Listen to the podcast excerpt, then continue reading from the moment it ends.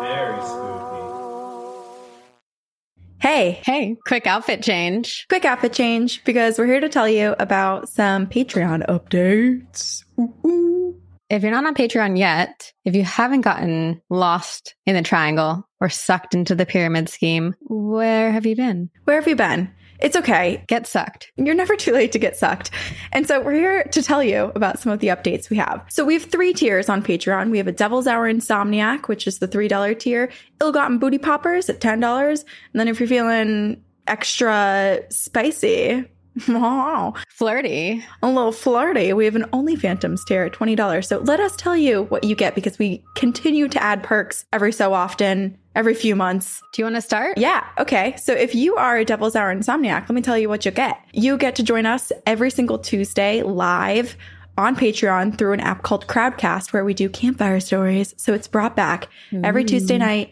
If you join our Patreon at any tier, you get access to campfire stories. You also get access to see what our upcoming topic is going to be for the following week. So you get to send in suggestions, send in emails with your encounters for a better chance of it being read on the episode. You'll be sent a Two Girls One Ghost sticker.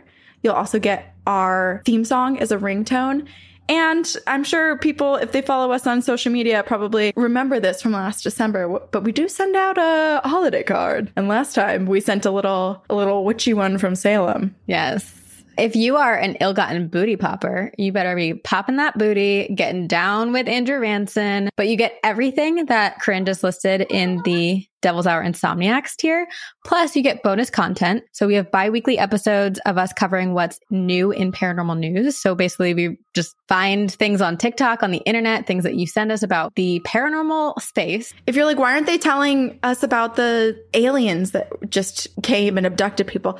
We are, but we're doing it on In Paranormal News. Oh, yeah. We have special videos and behind the scenes. So while we're together, especially with the upcoming tour, Corinne and I are going to be doing short vlogs of our, you know, traveling on planes together and in the car and go to haunted locations Mm-hmm. and are on stage. We're going to put together little videos of our time together and post them on Patreon if you're in the Ill Gotten Booty Poppers and above. If we have live shows, you get first access to tickets, early access. And if you missed the early access to the pre-sale tickets for our Two Girls One Ghost fall tour at the Conjuring House, when we sell out venues, we are attempting to add additional shows. So it's still worth joining the Patreon because you will get pre-sale access then. We also are going to post live shows on Patreon for those in Ill Gotten Booty Poppers and up to watch exclusively. And then you get access to Discord channels that only Patreon members get access to. So you get more direct access to us and 10% off of Two Girls One Ghost merch. And we might have a special event coming up after the tour that you might want to keep your eye out for. Hint,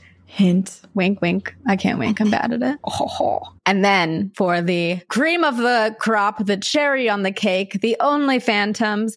Unfortunately, I am not doling out pictures of my feet yet, Mm-mm. but you get everything that we just talked about. And what else, Corinne? We do live streams every single month. The topic changes, what we do changes. Sometimes we paint together. Sometimes we have heart to hearts. Sometimes we have seances. It really just depends on the month, but it's so fun every single time. And then also, as of August 1st, we are releasing our episodes one day early on Patreon for our Only Phantoms to listen to ahead of everybody else. Ad free and early. Mm-hmm. Mm-hmm. And if you're like, hey, what are you guys doing with your lives? Well, you're going to find out Good because question. you're, you're going to get access to our close friends list on Instagram. That is my Instagram, Corinne Vienne, Sabrina's Instagram, Sabertooth Tiger, and our Two Girls One Ghost Instagram. So we'll get a lot more personal and you'll see maybe stuff you didn't want to, but you will. All the stuff. We also are starting to bring some of our book discussions from the book club that exists out there uh, for Two Girls One Ghost. We're going to have some quarterly book club hangs where we're discussing some of the books that you guys are reading, some of the books that we're reading. We'll also have discounted merch both in the Only Phantoms tier and Ill Gotten Booty Poppers tier. So there's different discounts and codes for each of those tiers, Discord benefits, and then also an exclusive t shirt just for you guys. So check it out. Join our Patreon. Join us. We love you all. It's so much fun. It's just fun to connect you on a deeper level. And um, if you don't have enough of us talking on our podcast feed, join us on Patreon where there's so many more hours of it. See you there. See you there. Hey, Hey. I don't know what to celebrate. This is Two Girls, One Ghost. Two girls, one ghost. The we are your hostesses. That's Corinne. Hi. I'm Sabrina. Corinne, you're turning 30 in like three days. Our podcast is turning six in like 14 days. I'm turning 30 in 20 days. So 26 days. Forget about me. Corinne, happy almost birthday. What do you mean forget about you? Like, I'm so far away. Thanks, but no, it's, it's I feel comfortable celebrating everything all in one go. I feel like that makes me feel at ease more than like attention on me. It's attention on us and our podcast collectively. We can celebrate you separate down when it's your time in a couple weeks, but for me, let's celebrate me and you. Okay. well, you know what? I'm going to take a minute. I don't care what you want. Happy birthday to me, man. I already told you this, but I woke up teen angst today. Man, I I was out love for it. blood, and then you told me that my blood thirsting, lurking, lur, searching, my blood searching words were too kind. No, oh my gosh. You were like, I just sent the most angsty teen text message. And I was like, really? And you were like, yeah, here's what I said. And I was like, that is a polite and courteous text message. Uh, for next time, here's how I would word it differently if you're trying to get some real angst behind your words, because the person who's reading that is not probably going to read it the way that you meant it to be read. I'm gonna outsource my angst to you, Corinne. you know what?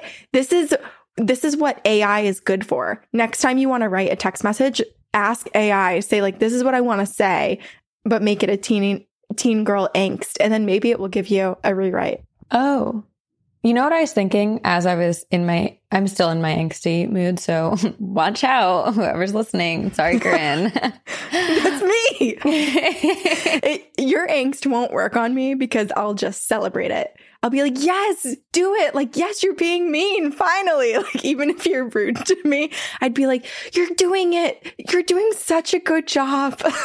if anything, though, you'll critique me. Be like, was that supposed to be mean, Sabrina? what did you actually mean to say? You're too therapized is the is the issue. But I've also always been nice. I'm too nervous of hurting people's feelings, but then it's to a fault. Like, anyway, working on my angst. But that was what was I going to say? Oh, I was thinking about how there's the movie 13 going on 30. And I was like, Mm-hmm. there should be a very like not even psych mm, maybe a psychological thriller of some kind where it's 30 going on 13 and it's a 30 year old in therapy doing all this work on themselves and they wake up it's like freaky friday they wake up in their 13 year old body That truly just gave that is a horror movie because that gave me so much anxiety thinking of having to go relive 13.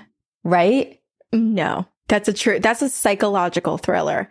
That is something that if someone goes see it in the movies, they're going to be sent to therapy after. The amount of people that I think would do shadow work after watching that movie, astronomical. yeah all right i'm gonna write it until then i am going to take a second and praise you corinne because Okay. You're turning 30. I've known you now for almost half of our lives. Could you, like, since we were 18, so not half our lives, a little bit more than a third of our lives. And my life, my life My life. is astronomically better because you are in it. And I am so grateful that you gave that fun, haunted, fun fact that your house was haunted and you grew up in a haunted house all those years ago because look at us now. I sent you something the other day that was like, we are each other's green people because I saw something online that was like, who's your green person? And a green person is basically someone who comes into your life and you don't really know why or how. It just kind of happens, which is sort of, I mean, we know how Mhm. because it was theater class, but they come into your life and you just have this mutual love and respect for each other and you never judge one another and you're just always solidly there. And I feel like that is us for each other. So I texted you and I was like, You're my green person. You're trying to turn this back onto me, so I'm going to continue. Ah. yeah, you rocking that chair. Oh my gosh, that is such a vibe. That is 30. This is 30. This is Whew, 30. I'm sweating. I literally have my my sweatshirt on over here to show that I'm to try to cover my sports bra because I was like, no chance in hell I'm wearing a real bra today. I'm not even wearing one. but this, this is 30. Let them This loose. is 30. Do what you want. Uh, but yes, Corinne, happy birthday. Thank you for being a part of our lives, my life. And thank you for doing this podcast with me, which brings us to our sixth year anniversary. Six years. August 14th is the exact sixth year, which is so unbelievable. I can't believe that we wake up every day and do this for six years. It doesn't feel like six years. It feels like so much, it just like went by so much faster It has gone by really, really fast. than six years, which I think is a good sign. Cause you know, when you're in a job that you don't like and it feels like you've been there forever. Yeah. Well, no, but yeah. And I feel like this is like we've been doing this for three weeks. So that's a really good sign. I mean, it wasn't a job for a really long time. Now we're very lucky that it gets to be our job. But that's the crazy part is it's always been a job, but it's always felt like a hobby. Yeah, exactly. That's the beauty of it. So every single week for six years, you and I have read and told ghost stories. That's cool. That's so cool. Aside from four weeks of the year uh, total, in six years, there's only four weeks that we didn't do that. Oh, when we started taking a little hiatus in the winter. Yeah. Yeah. But even so, I feel like we make up for that by having multiple episodes a week. So it's it's not just like once a week. Like we we tell like 12 ghost stories every single week for 6 years. That's true. Wow. That's really cool. Well, here we are. We're still doing it. We're still at it. Now we're going on tour. We are truly, I think this episode comes out at the very end of August. Or no, wait, sorry. The- Oh, this one comes out end of July. Something like that. It's the beginning of August. But we're also going on tour in a month, which is super exciting. But to celebrate all of the August festivities, your birthday, our six year anniversary, my birthday, we have put together a very special. Oh, what? Let people guess. oh, okay. Before you show what it is. Well, never mind. I keep feeling like people just magically get to listen to this and it's in the title, it's in the description. never mind. I'm like, wait, everyone, no one knows yet. Okay. Well, for your birthday, before we get into it, I have a story for you. Okay. I'm excited for this one because you teased a little bit, Yes. not really anything at all. You just said you collected a ghost, you collected a story about Bigfoot. I was at a restaurant and there was a man or a couple at the table next to me.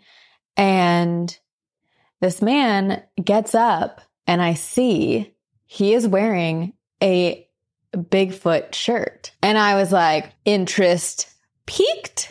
Yes, he's one of us. Yes. And I don't know how. Oh, they were getting up to leave. And I go, I just like, I was like, you know, I'm just going to do it. I was like, I'm going to do like a little like shameless plug for myself. I have a podcast all about the paranormal. If you like Bigfoot, you'll like it. And we're actually about to do a whole segment on, I'm now I'm saying it, on Bigfoot. And he goes, Oh, I love Bigfoot. And then his partner goes, He's seen Bigfoot. It always takes the partner to be like, wait, no, he actually has a real story. Yes, they come and sit down at the table. And he goes on to tell me that he himself has not seen Bigfoot. But as he's telling it, I was like, I need it. I wish I was recording this. So I ended up taking notes. So I'm pulling my phone up to read the notes. Okay.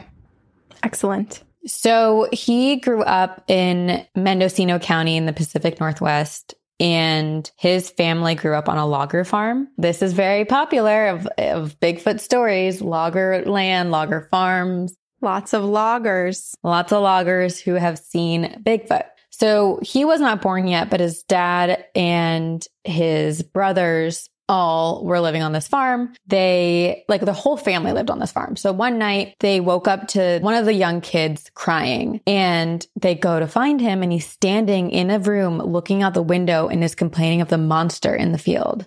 And he's saying, there's a monster, there's a monster. And he's so scared. They look out in the field. Everyone goes out searching and they find nothing. A couple weeks later, they wake up to their dogs going crazy and growling at the windows, the same area that the little kid had seen this monster. Telltale sign of Bigfoot. Does your dog bark out the window? Bigfoot. That's what I think. If you're in logging country in California, it probably is.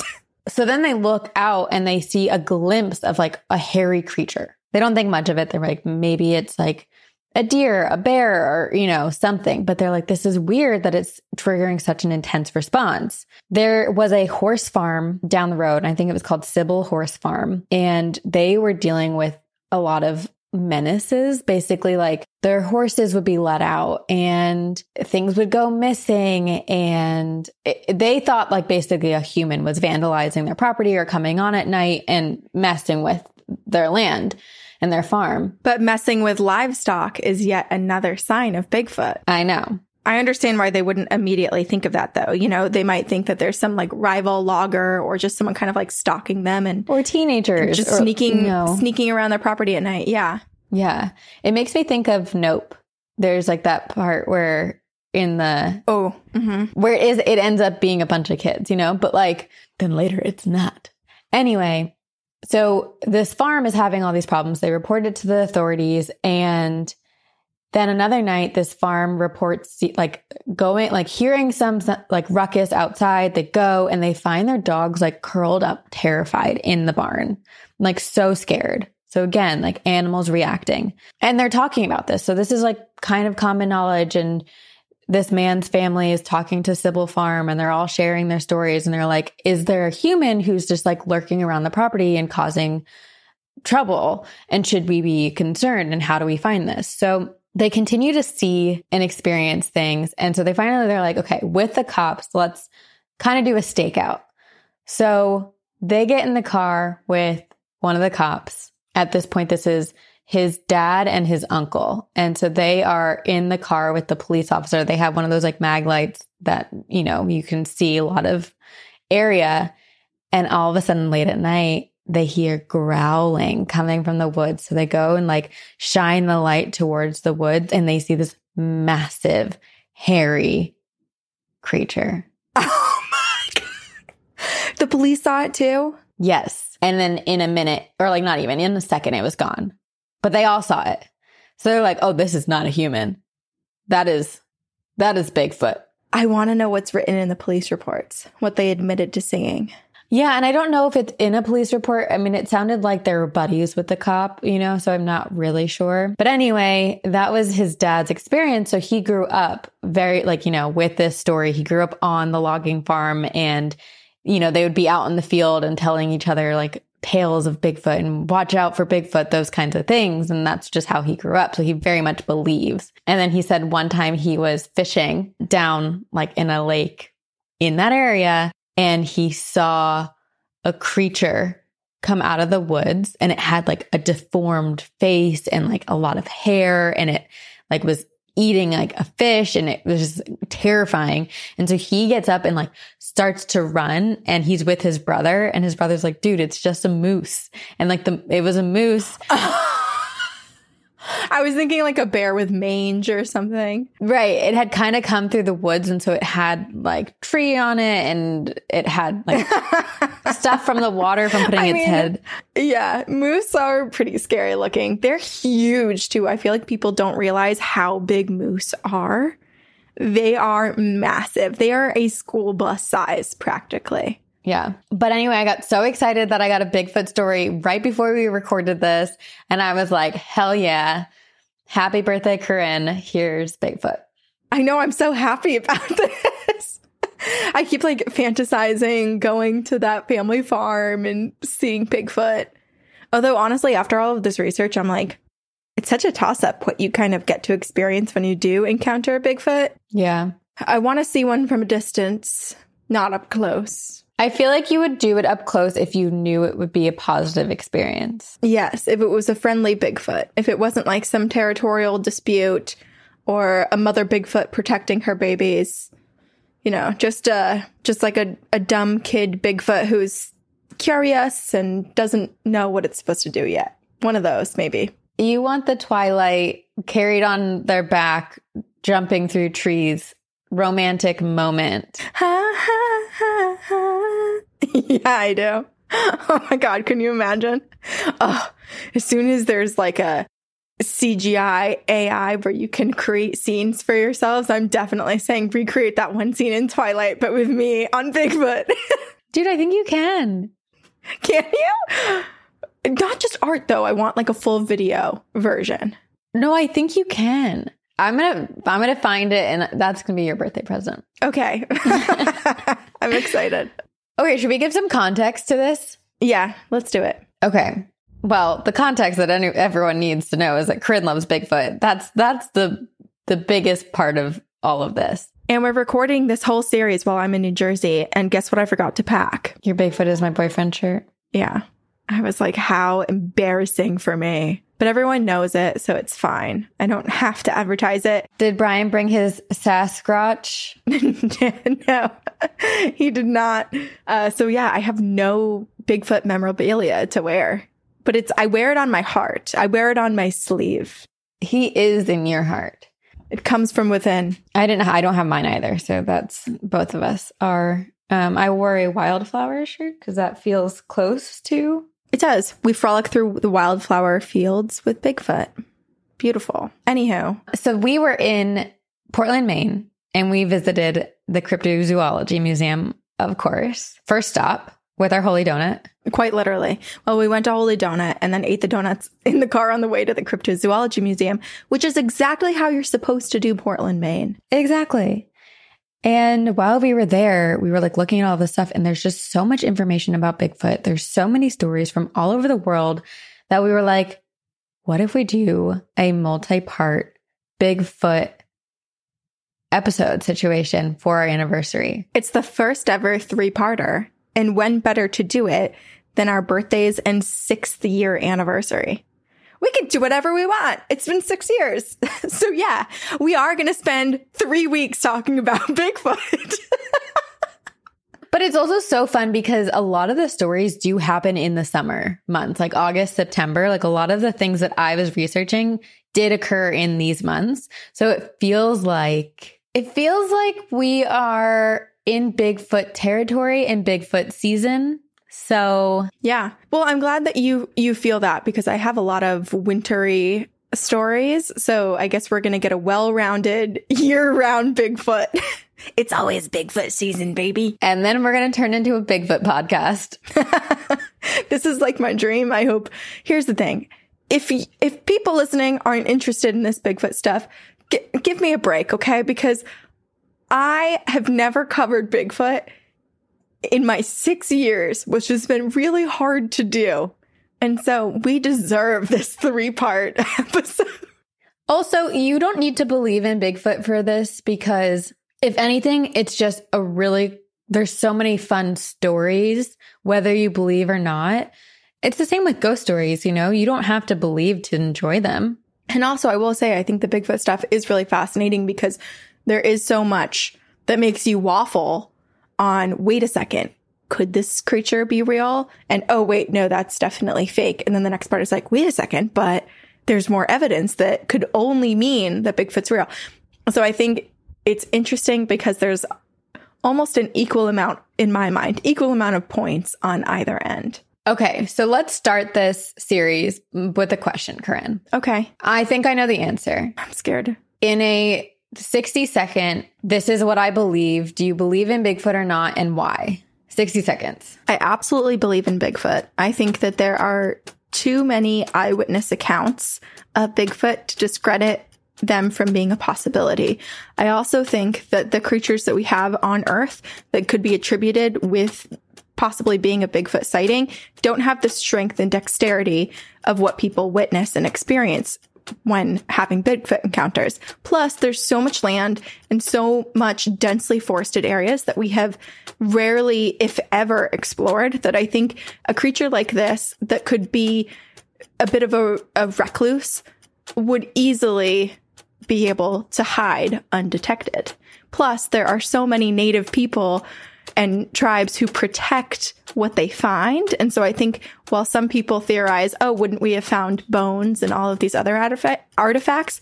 I think that those things do exist but those of us who are greedily looking for them do not have access to them. Okay. Was that 60 seconds? Yeah, I think that was pretty good. And then, no, I could keep going, but that's why I believe. Okay. That that makes a lot of sense. Do you believe? I want to believe. So I'm really hoping that your episodes will convince me, but my current stance is I want to believe, but I'm reticent to believe because multiple reasons. If Bigfoot were real, I really do believe we would have evidence of it now. If if it was a creature of the ocean, I'd be more understanding because we have not explored the ocean. And there are a lot of things in the ocean that we don't know and I believe like there's a whole world down there that we haven't even thought of. But in terms of land, I do think we've explored a lot more. And if, especially if it's in our backyards, I feel like we would have way more evidence.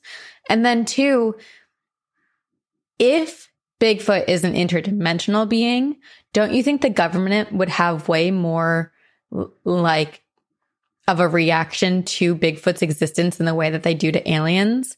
Like, where's the men in black responding to Bigfoot? Where's oh my gosh, we saw a Bigfoot and all of a sudden like all the evidence is taken away and missing and replaced by something else because the government has intercepted it. How do we know that that's not true? Because no one talks about it and we have evidence. Well, yeah, it's it's an intro. This is why Bigfoot is so difficult because you can argue both sides and there will be examples for both sides this whole time. So it will make people flip flop. But Sabrina, okay, Sabrina's a uh, lukewarm, wants to believe, but doesn't believe currently. I'm a full fledged believer. Yes. That's certainly true. If Bigfoot walked in front of my window right now, I wouldn't even scream. I'd be like, So, what's gonna. Knew it. I believed in you forever. Hello, friend. Go visit everyone else so everyone else can know. All right. Well, I look forward to being convinced. Yes. We're going to split it, this three parter, just to give people kind of like a, a overview of what they're about to experience. The first episode, which I'm about to lead you through, is going to be about the origins of Bigfoot. Where did these stories come from? How did we first hear about them? Why is everyone so crazed with Bigfoot? Mm-hmm. The next episode will dabble into some of the fact or faked side of things. And then the last episode that we will do, the third one, uh, will be a little bit more on the theories like is Bigfoot an interdimensional being? And some of the newer pieces of evidence that might lead you to wonder is Bigfoot real? And will he come attack me when I go camping? I hope not. I hope not either. But if he does, email us. Email email us immediately. Okay. We're gonna give we're gonna buy everyone satellite phones so that they can get in contact with us always. Always. We have a satellite landline. It's the Bigfoot line. It's the Bigfoot line. So we are going to start with a story about David Thompson. He was one of North America's greatest pathfinders and surveyors, and he would travel by foot, by horse, by canoe all over North America, all over the continent. And he established the first permanent trading forts in much of North America. So he was this really well known explorer, you know, like mountaineer. He was an expert woodsman, essentially. In the fall of 1811, so this is 200 years ago. Wow, a long time ago. Yeah. While traveling through Canada, he wasn't able to take his planned route. And so instead, he followed the Athabasca River and then he journeyed up Athabasca Mountains over the Athabasca Pass. And it was a very long journey. It took multiple months to complete.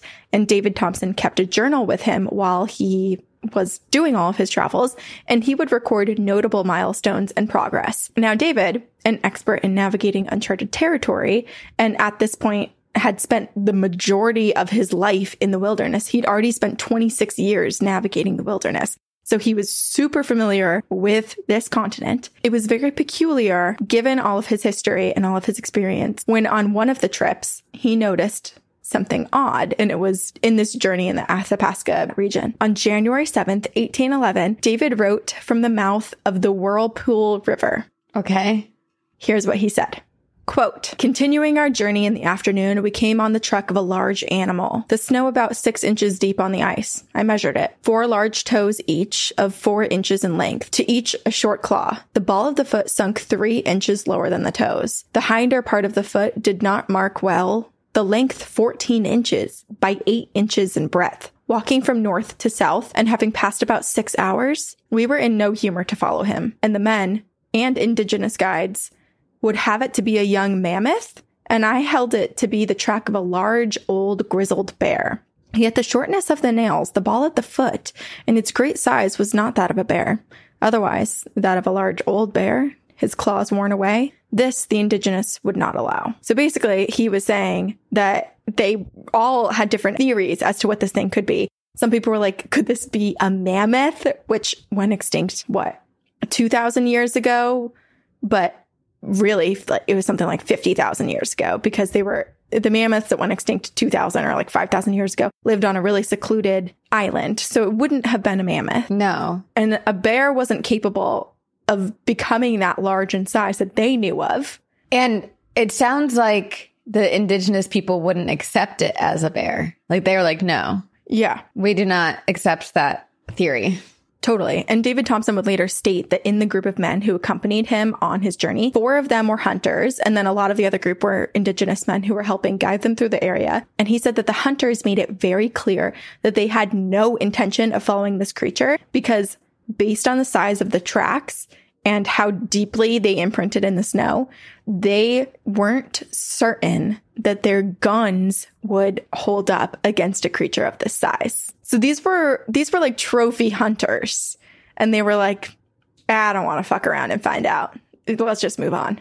What is also interesting about that is as experts, they have seen so many bear footprints and they would know and be able to be like, yeah, that's a bear. But they they are like, no, this is not a bear. We're trying to find some way to justify it and we can't. So David Thompson is sometimes credited with the first discovery of a set of Sasquatch footprints from discovering these footprints here, but it's important to note that indigenous people all across the world have been reporting this beast in these types of tracks for much longer, way before 1811 when David Thompson encountered this in Canada. My question for you, and maybe you don't know the answer for this, but I've always wondered Bigfoot, Sasquatch, Yeti, are they all of the same? Are they all the same? Are they all of the same family? Because I feel like Yetis are white and Bigfoot te- like typically has the dark hair. Yeah, so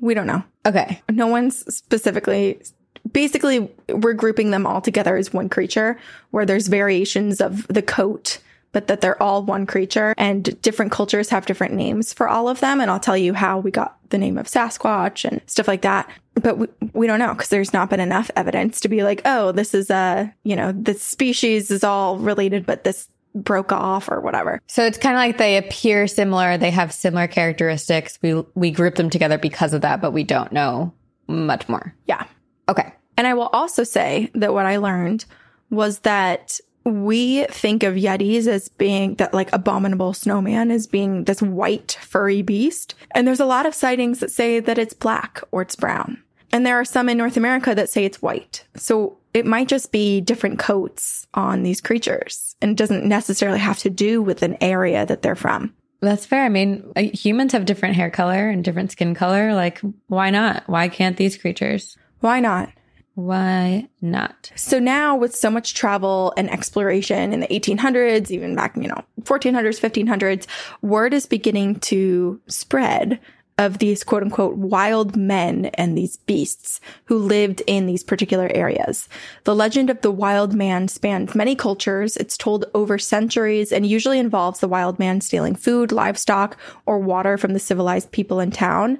On some accounts, the wild man is extremely large, anywhere from six to 12 feet tall, hairy, omitting a foul odor, very human like in that it's bipedal and moves on its hind feet, looks similar to a human when it is walking, and it has vocal communication, or rather, it it screams and wails and, and warns trespassers. Uh, and has a very high pitched cry. I will also say that the wild man in some cultures isn't thought to be a actual physical beast at all, but rather is a, ghost-like creature, someone who has passed away, usually involving water, whether it's on a boat or a river or drowning, um, and is kind of like a a person to help with the passage of other spirits. So it varies based on culture. Oh, that's kind of that's beautiful. It is. Yes. And then, you know, there's there's so many different that's usually how it is in the indigenous cultures and then as people in the future in more current time have looked back on all of these stories people have theorized that part of the wild men stories wild man stories is almost like us drawing upon who we used to be Mm, like caveman. yeah to to further our basically to like fear the wild parts of ourselves you know Which, as I woke up angsty, you should fear my wild part of myself. Apparently not. Also, your alien pillow in front of you right now almost looks like a costume. You know, when people like stitch kind of puffed pillows and stuff onto like a white shirt and wear it. I'm like riding his back. Yeah. Okay. So while David Thompson found evidence of a Bigfoot like creature, this wild man in Alberta, Canada, there were also now reports in the Himalayan mountains. So we're going straight into Yeti territory. Hell yeah. Himalayan Buddhists wrote of encounters with these animals for years and years and years and years, centuries. James Prinsep, an accomplished scholar of colonial India, also encountered some unknown creature in 1832, noting how giant and tall and hairy and ape-like it appeared to be, and how quickly it fled once it realized people were near and had detected its presence. So this is also going to be a common theme throughout most of the encounters with Bigfoots and Yetis and whatever we want to call them, is that they do appear to be a little bit more skittish and try to avoid humans. They're shy. They're just shy little, shy little beings. But then if they feel threatened, don't fuck with them. They attack. In 1889, Major Lawrence Waddell was traveling through the eastern range of the Himalayas near, near Darjeeling, India. And while passing glaciers, he and his crew spotted large footprints. The local guides told him that the footprints belonged to the wild man, but Waddell, having never seen these prints before and not quite believing in the wild man, thought perhaps maybe it belonged to a bear. So 30 some years after Lawrence Waddell encountered those footprints, in 1921, there was a British expedition to summit Everest led by Lieutenant Colonel Charles Howard Bury. And on their ascent, the Sherpas discovered large human like footprints in the snow, believing them to be of the wild man. Reports on this findings were translated to English, and some of the words were translated incorrectly. So the guides, when telling the people that they were guiding what this creature was, what the footprints were left by, they said Mato Kangmai, which essentially means man bear snowman. Snowman was translated correctly, but Mato was mistranslated to filthy. And then in the translation, they thought that, oh, actually abominable would sound better than filthy. And so this was the original report that made the name abominable snowman. What makes me laugh about that is not only was it mistranslated, then it was very purposefully changed. Like, mm, Yeah, then they pulled out their thesaurus and they were like, well, what sounds better? What's catchier? Well, Abominable Snowman, that's very catchy. That has stuck for a long time. That is better than filthy snowman. It definitely is. It's, it sounds nicer for some reason, even though it's still not great. Yeah. Okay, so we're still in the Himalayan mountains. In 1925, N.A. Tombazi, a Greek photographer, was in Nepal up in the Himalayan mountains, about 15,000 feet in elevation. This was where he encountered a tall, naked figure in the distance.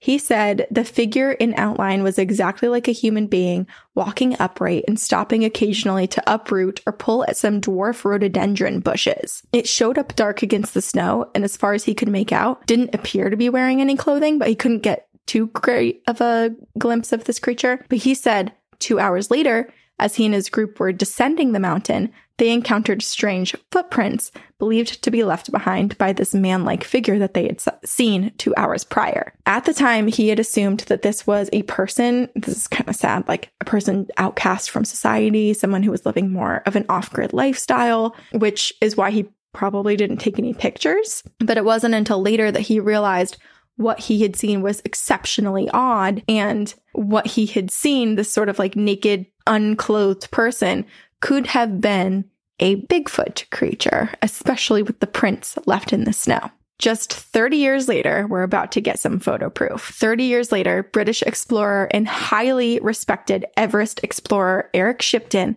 was looking for an alternate route up Mount Everest alongside fellow explorer Michael Ward and famed mountaineer Tom Bourdillon. They were west of Mount Everest on the Nepal Tibet border when Eric Shipton spotted a humanoid footprint in the snow. He placed his ice pick next to the footprint as well as his own boot and snapped a picture. I'm going to show you. Wait, I'm so excited. I love because this one's going to have a lot of this whole series is going to have a lot of photos. Okay, you can see it against the axe and you can see it against his boot and then you can see the prints continue down the mountain. Oh, okay. Oh, whoa. The, okay, this is the thing that really gets me is it does look so human like, but it's barefoot and it's massive. Yeah, it's so wide. And then the toes, there are like three or four toe prints up at the top. And then it's almost like a thumb on the side, but it's, it looks a lot like a monkey's foot. If you look up an ape footprint, it looks so much like an ape. A lot of people will say it's like a, it's a gorilla, but then a lot of the sightings, it's like there are no gorillas like this in this area. Yeah. I know in certain climates, they're like, oh, it's an escaped chimpanzee. And it's like, maybe, but how do you explain a chimpanzee on the top of Mount Everest? Yeah. I think we would see that. That's that. also right? very strange. Yeah. It's very strange. Okay, so the footprint in the photos, if you're watching on YouTube or on Instagram, if you're checking out the carousel that we post, the footprint wasn't much bigger than Eric's foot in his hiking boot, but it was large. It was very wide and about 13 inches. And the footprint was very clear. It left a sharp imprint in the crispy snow below. And the large toe was very thumb like, like a primate and the width placement of the toes was definitely was clear that it was not left by any human. And it certainly wasn't from a bear either. So a lot of people say that all of these footprints that they see could definitely be from a bear. So i pulled a bear's footprints in the snow for us to reference. And that sure as heck did not look like a bear's foot. I really can't tell. really? Maybe if we did a side by side. Yeah, we need to do side by side. Okay, so the bear's foot, it's much more of like a short mound. It's almost like a ball, and all of the toes seem to be next to each other nicely. You know, it's not not quite like what we just saw on Mount Everest. If you want photos, everyone, if you want to see all the photos we're referencing, come view us on YouTube. Check out YouTube.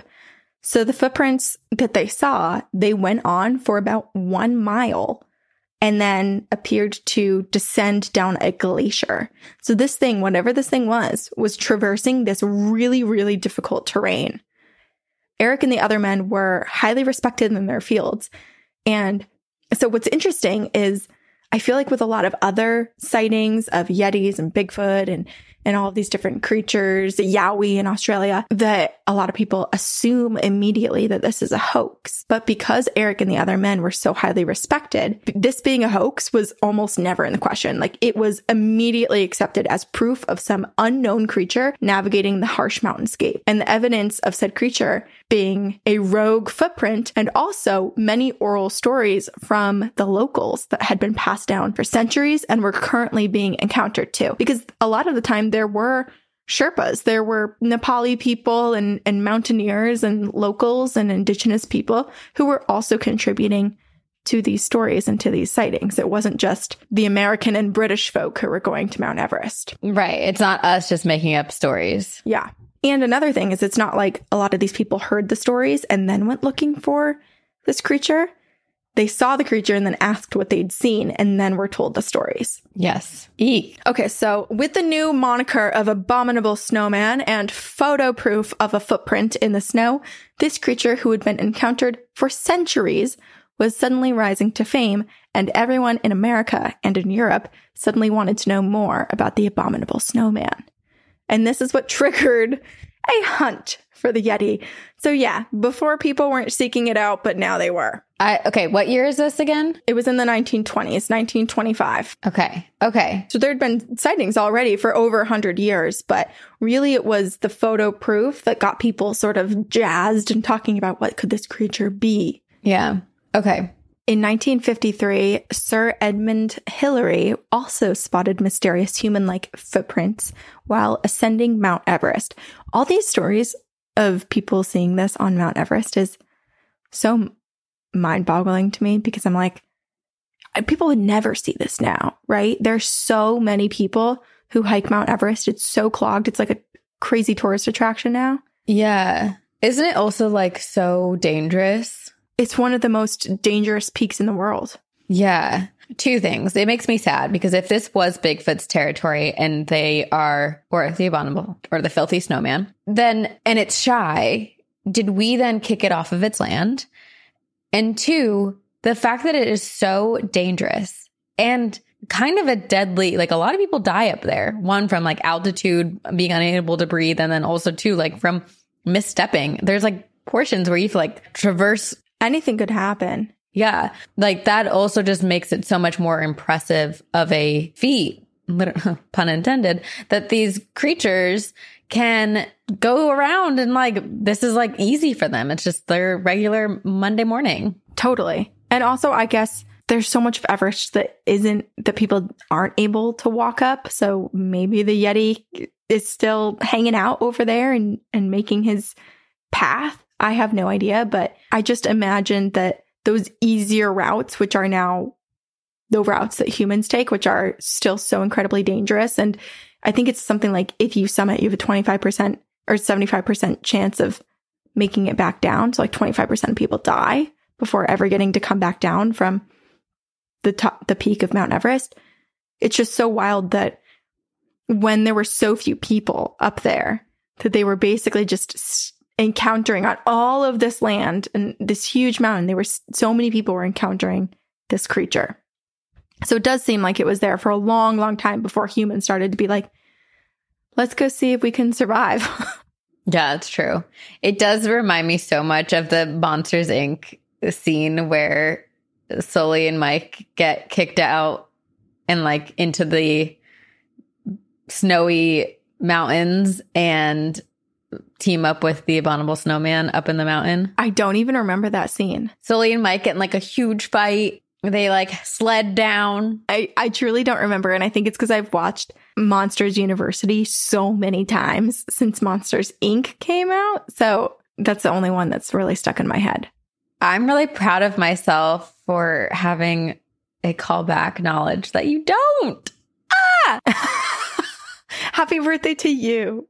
Go Teen Sabrina. Woo! One for one for you. Woo! one point for Sabrina. Ten points for Hufflepuff. Wait, are you a Hufflepuff? I'm a Hufflepuff. Yes. Clearly, because I can't be mean. I was like, Ravenclaw? No, that sounds wrong. Hufflepuff. Yeah. Okay. In 1953, this is when Sir Edmund Hillary spotted the human like footprints while ascending Mount Everest. These footprints were far too large to belong to any person, but Sir Edmund Hillary was not yet ready to admit that it could be this Yeti like creature. In fact, he said, quote, we shouldn't go just Yeti searching. We should study how people live at the high altitude. So basically, he believed that maybe there were these people, the subset of people who had, I guess, I guess, broken off centuries before, thousands of years before, and had acclimated to this climate and were living barefoot 20,000 feet above sea level while everyone else was basically dying getting to the top, he thought there might be a bunch of humans that just live here and we don't know, which isn't a horrible theory. I do appreciate the scientific approach of, okay, let's just try to understand how someone could live up here. Because if this creature is bipedal and exhibits similar traits to humans, perhaps it is an evolved human who just evolved in a different way based on their climate. Perhaps it is, could be. And so he was determined to see. And so he built a house at 19,000 feet and did a bunch of experiments to see how human beings could acclimate to the weather up there uh, and the lack of oxygen. And I don't think he left assuming that the Yetis were human. I think maybe he started to warm up to the idea that Yetis were not human beings, or at least he wouldn't ever be able to prove this with such a short period of time in human history. Yeah, he would have to like create a compound that lived up there for centuries. He would never he wouldn't live. No, he would not live. Yeah, exactly. It's the longest longitudinal study ever. He'd have to be like my great great great great great great great great great great great great granddaughter. Better keep up with this reporting. Yeah. A year later, the Daily Mail conducted a Yeti expedition and supposedly they found a Yeti scalp. A scalp? The test runs that were ran on the scalp were inconclusive, but very likely to be from a brown bear or an unknown bear from the area that was closely related to the Himalayan brown bear, which I guess is a pretty rare bear. Hmm. Okay. How did they run the tests on that? Because this is before DNA and stuff, right? Yeah, I don't know how the Daily Mail ran the tests. I'm assuming they probably brought it to some sort of like zoologist or someone because I will say there's a lot more evidence that does get DNA tested and there's a lot of scalps involved and it's usually some sort of goat hide or bear hide that's kind of stitched together to look like a cap, a hairy little bloody cap. Oh, so it's like falsified. People are trying to make it look like. hmm Yeah, it's it's like the mermaids, you know, where they're like stitching together fish and monkeys. I will say the effort that some people go through and put into falsifying evidence is 10 out of 10.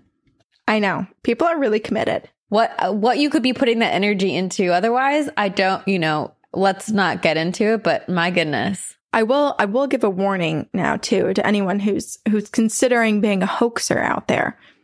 I think having a hoax was a lot easier and simpler back in the day, but now I would warn you against trying to create this sort of hoax because if you go too far and if you don't admit that it's a hoax and you allow people to do certain testing, if you allow certain people to investigate and you're found to have made it up, now there's a lot of charges that are pressed against people for wasting energy and resources and time of these professional organizations.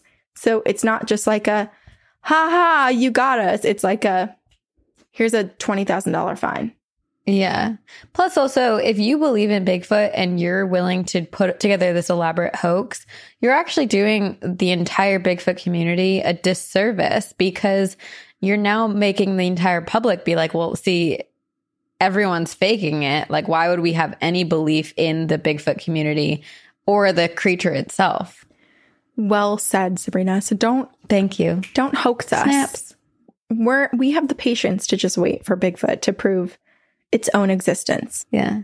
But American oil man Tom Slick did not have the patience. So he organized several expeditions and spent six months in the field looking for this creature alongside hundreds of other people with all the equipment that they needed too, because he was super rich from being in oil in America.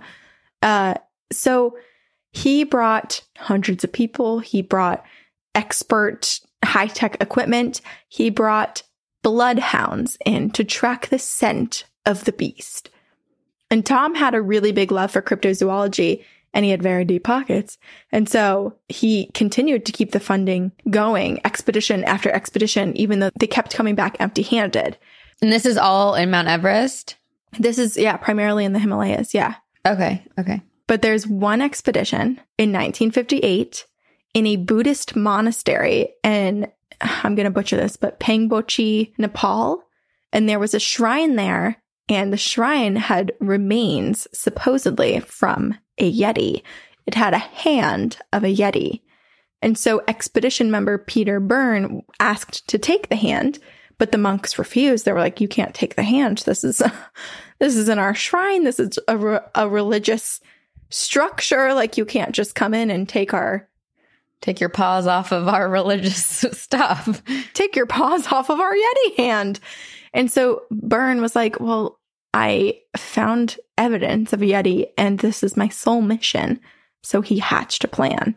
He was going to steal the Yeti hand. The next year he returned. So a full year later. So probably they didn't remember him. They didn't, they weren't suspicious of him. And he secretly swapped out the Yeti hand with other bones a human hand? Where did he get the human hand? Great question. I do not know. but also, I feel like if you really want human skeletons, they're kind of. Wasn't Harvard just in trouble again for this? Like, body snatching is still happening. and if he has deep pockets, he's probably like, just talks to his business partner. She goes, I need a hand, a real one, a human hand. My father and my father before him and the father before him, we all went to Carnegie or we all went to Harvard and, and we'll just call up the medical department there and get a hand. Honestly, that's probably how it happened. You have any free hands? I've got 20. Okay, so he swaps out the hand successfully, and you'll never guess how he smuggles it out of Nepal. How? Famous actor Jimmy Stewart, who was in like It's a Wonderful Life and movies like that. He Jimmy Stewart and his wife are passing through India at the time. And Byrne is like, "Hey, can you smuggle this back to America for me? If this is a really important hand, this these bones." So they wrap it up and Ji- Jimmy Stewart and his wife, they wrap it up in their underwear and shove it into their luggage and are like, no problem. See you back in America. And they it.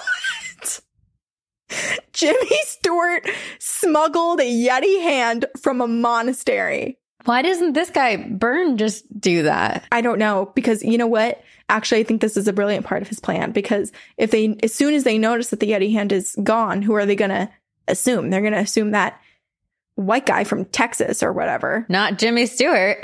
right? But they're never going to know that he had met up with this famous actor who's passing through India and that the actor has it in his wife's underwear in her luggage. that is amazing. So crazy.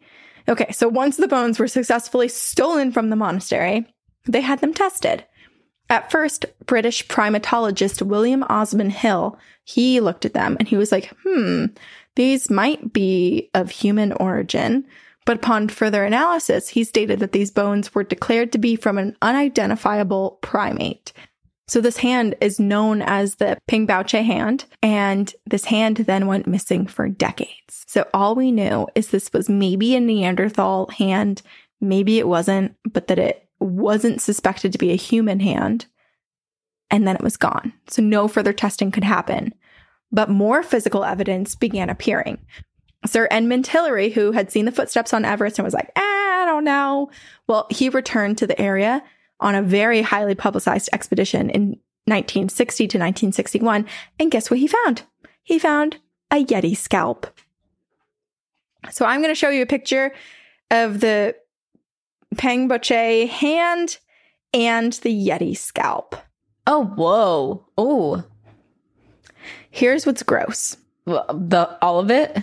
It's all gross, but especially gross is that when looking at photos of the scalp, there were, it was almost difficult for me to find a photo of the scalp alone because so many people had the scalp on their head, wearing it like a cap in the photos. That is very disturbing. I was like, that's gross, and I am not going to post those. Huh.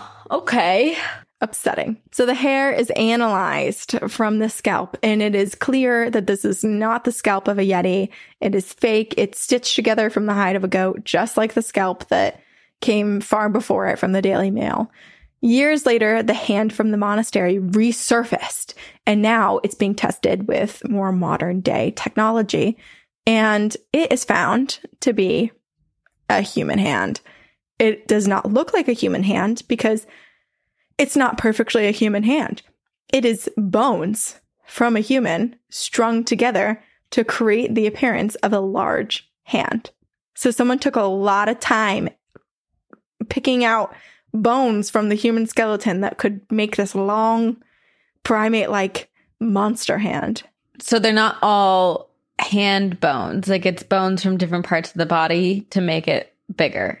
I'm not entirely sure. I don't know. It, pr- it probably is just a few people's hands put together. That's wild. And it just like it feels se- like serial killer esque. It does. It does. And it's, but it's hard because it's, so here's the thing. If you travel there now, a lot of the monasteries and a lot of the places along the Himalayan mountains, both on, in Nepal, on the Chinese side, like all, that whole region, you'll find a lot of these quote unquote Yeti hands and scalps and parts of the body. And a lot of the times they're in monasteries. And so it's one of those things where it's like, is this, they're worshiping the, this thing. Are they truly believing that it's this thing? Or is this part of their culture and their religion and that they, they worship this being kind of like, you know, when you go to a Catholic mass and they're like the body of Christ and you get this like little rice wheat wafer and you're supposed to be eating Jesus's body. Cardboard. Yeah, you get cardboard. I, I totally understand that. And it's very much like Greek gods, you know, back in the day where you would worship and, and they're even like Buddhists, like you have these altars and even like witches, you know, we have altars to these spiritual beings that we believe in and we give them gifts and things. So I very much understand it. But to me, those are like very ethereal beings, whereas Bigfoot is supposed to be a very physical, living, breathing creature, which I know we'll get into like theories of what Bigfoot is later. But now you're like, because you're not really convincing me, sorry, Corinne, that I, that Bigfoot is real. Well, really, episode three is going to be me trying to convince you. This is the beginnings of the origin of Bigfoot. So it's confusing because we're just starting to learn things. But now I'm kind of getting convinced on my own that Bigfoot is actually like a god. wow. You really Hey, you know what? In in one page from now, I'll tell you something that that is actually kind of in line with that a little bit. Oh, okay. So you might not be wrong. I used to not be spiritual, but now now I believe in something. Yeah, you don't even believe as a you believe in Bigfoot not as a physical creature, but literally you worship him as your god. Quite the change from the start of this episode 40 minutes ago. Yeah, they say like what if God is a woman? Well, what if God is Bigfoot? What if God is Bigfoot?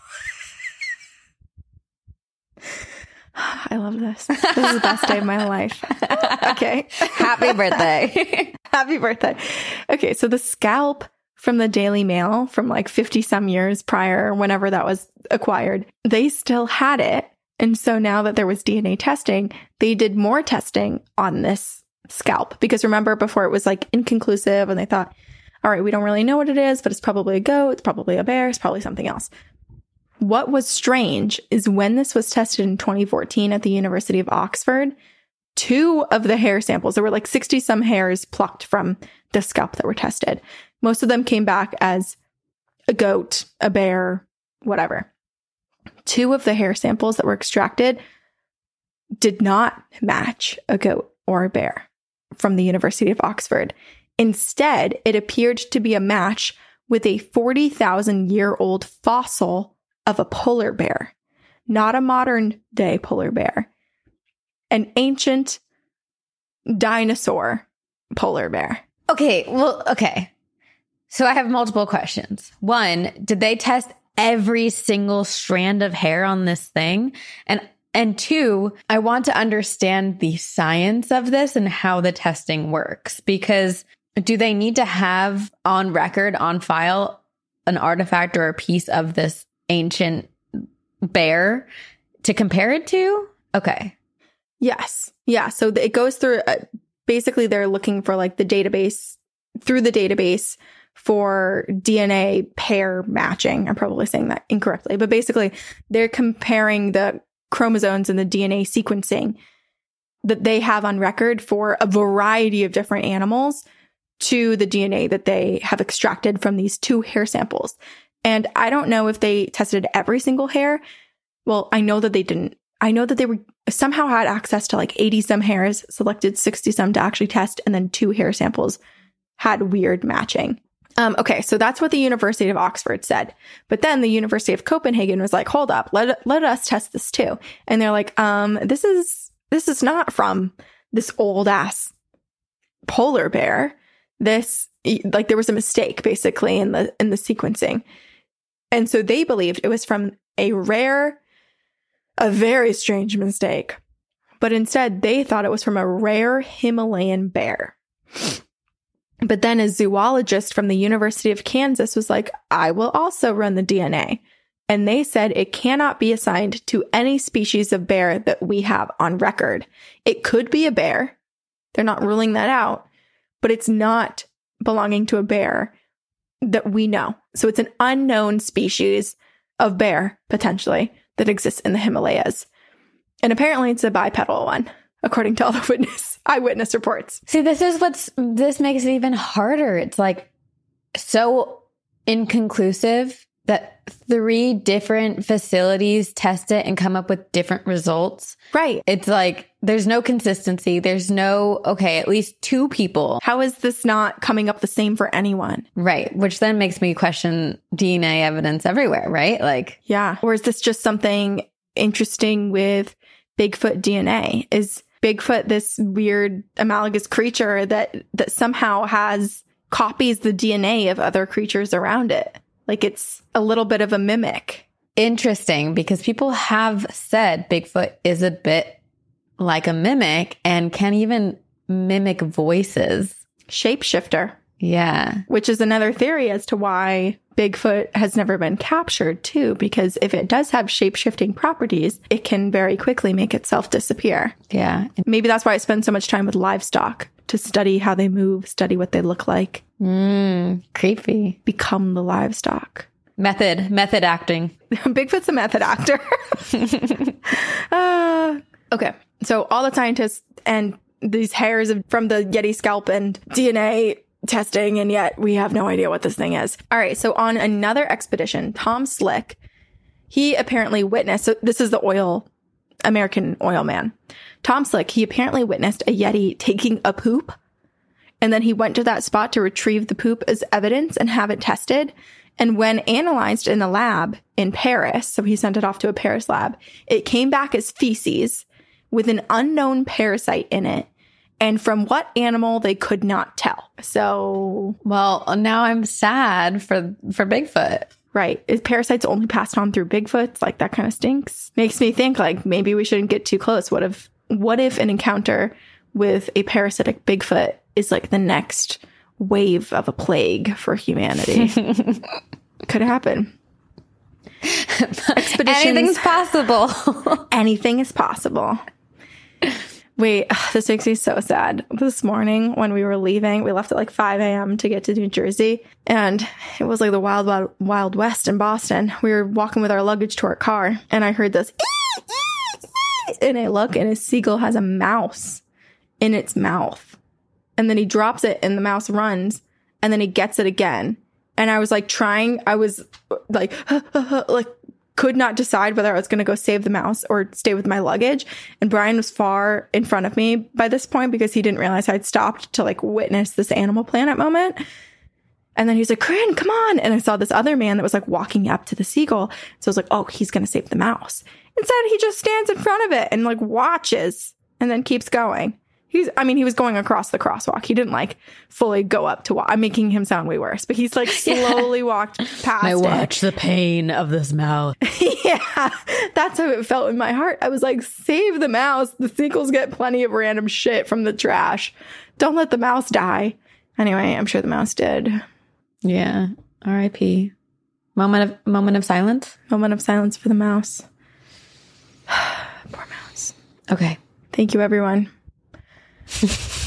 All right. So expeditions would continue to yield evidence of a Yeti like creature living in the Himalayas with physical sightings, hair samples that came up inconclusive, and many, many photos and castings of mysterious footprints turning up fairly often. And the sightings expanded far beyond Asia because North America had a creature of its own. In the 1800s, David Thompson had encountered the footprints in the northern regions of Canada. So this was the guy that we had first started on. Remember, he was like the mountain man, the wilderness expert who was traversing through the rivers and the mountains, and he found all of these footprints. And so for some time, it was kind of thought that maybe these creatures were cold weather creatures because a lot of the stories were coming from Canada or from the Himalayas. So perhaps they preferred the cooler air of the mountains and the thick brush to hide in. But this was certainly not true because the abominable snowman, the Yeti, the Bigfoot, the Yowie, whatever we call them, they were definitely further south. 16th century Spanish explorers and Mexican settlers spoke of large creatures who stalked their camps at night. Two centuries later in Mississippi, a priest reported that there was a hairy creature in the forest who would scream loudly and steal their livestock. In 1843, decades after David Thompson's findings in Canada, Reverend Elkanah Walker, a Protestant missionary, traveled to Spokane, Washington alongside other missionaries on their mission and he wrote a letter about the race of giants that lived in the mountains nearby, according to the indigenous people that he spoke to. So he himself did not encounter them or see them, but he said, from what he was told, they cannot see well during the day. They hunt in the night. They sometimes come into town and steal salmon from the fishermen's nets.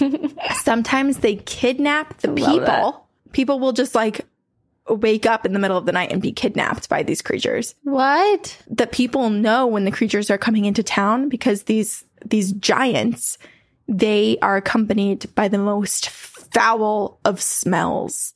They smell awful.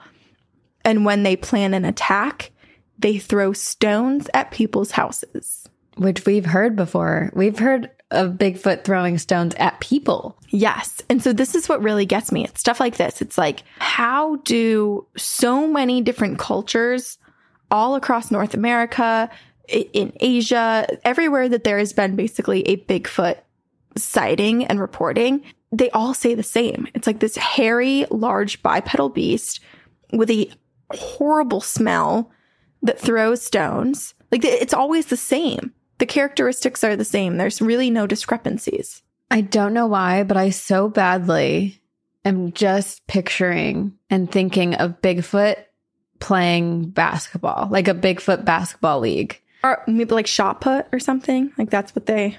Yeah. How far can they like throw the- their stone? They seem pretty athletic. They're extremely strong. I mean, think about the one that that one guy saw in Everest that he thought was just like a naked man. Yet he was literally watching this naked man pull trees and bushes from their roots out of the frozen ground. And he was like, must be a human. It must be a very strong human. I'd love to see that. In 1847, French Canadian painter Paul Kane, he wanted to paint Mount St. Helens. And so he traveled there and he asked a group of people from the Multnomah tribe to guide him along the Lewis River to get a better viewpoint of the mountain. But they declined. They said, nope, we will not take you there because that is where there is a race of giant hairy cannibals. Cannibals! And this is something that comes up a few times too, where there's suspicion of Bigfoot being a cannibal. Oh, that makes me sad. I think it's, I think they're calling it a cannibal because in a lot of these cultures, they think they're calling it a hairy man. So they're still saying it's a human, like it's this monster derived from who we are and it cannibalizes other humans, but it's not a cannibal if Bigfoot is not human. Right, right, correct. It would just be an animal. It would just be an animal. Yeah, okay. A few decades later, there would be a national news story of gold prospectors shooting one of these creatures. So literally Bigfoot was shot in the eight, late 1800s and the creatures then retaliated by returning that night to the cabin where these gold seekers were staying and throwing stones at the cabin. The same year that Paul Kane was attempting to paint Mount St. Helens, Theodore Roosevelt heard a very startling story from an elderly mountain man and seasoned fellow hunter, Bauman. Bauman said that he had been near the Salmon River between Montana and Idaho, and he had been hunting and trapping beavers with one of his friends. He and his buddy, they realized that they were being stalked by some creature. Initially, they thought it was a bear who was walking up on its hind legs from a distance, and it smelled so bad. It was emitting the most foul odor. And so while Bauman and his friend were kind of aware of this thing, they had left at one point from their camp to go check some of their traps. And when they came back from their camp, their camp was ransacked. And so again, they think, okay, maybe this is a bear, you know, like it's a classic bear move to go through and try to find fish or food, especially if this thing is tracking them and, and seeing that, yeah, that they were potentially near some fish or near some beavers or, or something. It's a little yummy snack for, for the bear. The day after their camp had been ransacked, Bauman alone left the campsite to go check the beaver traps. His friend stayed back at the campsite, especially because they didn't want it to be ransacked again. When Bauman returned, he found his friend dead. His neck snapped. No. So he, at this point, is so scared. He realizes they were not being stalked by a bear. He has no idea what this thing is, but he was theorizing that it was half human, half devil being. And so he just took off. He grabbed his rifle, left everything else, and just booked it out of there as fast as he could. And he later told this story to President Theodore Roosevelt, Teddy Roosevelt, when the two were together. And Teddy Roosevelt said that the man, when he was retelling this story, even though it had happened, I mean, I shouldn't say even though it happened a long time ago because it's it's such a traumatic thing to experience. But he, Teddy Roosevelt, said that he could see when this man was recounting these horrific details of the event, just how shaken up and terrified he was. He could barely get through the story. Jeez, this is wild.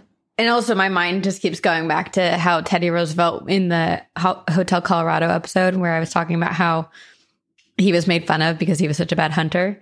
Like, Mm-hmm. probably in this moment, being like, I'm so glad this didn't happen to me. And like, I wonder if it made him question his hunting. Yeah, or or where he would go at least. Yeah, what what things he would do, how many people he'd be with. Yeah, I mean it's horrifying. I mean, this is why buddy system was created. Never leave, never separate. I'll talk about it too in our third episode, but if anyone hasn't seen Missing 411 Hunted, probably want to give that a, a viewing on Amazon Prime because it, it does go over a lot of hunters who disappear under mysterious circumstances.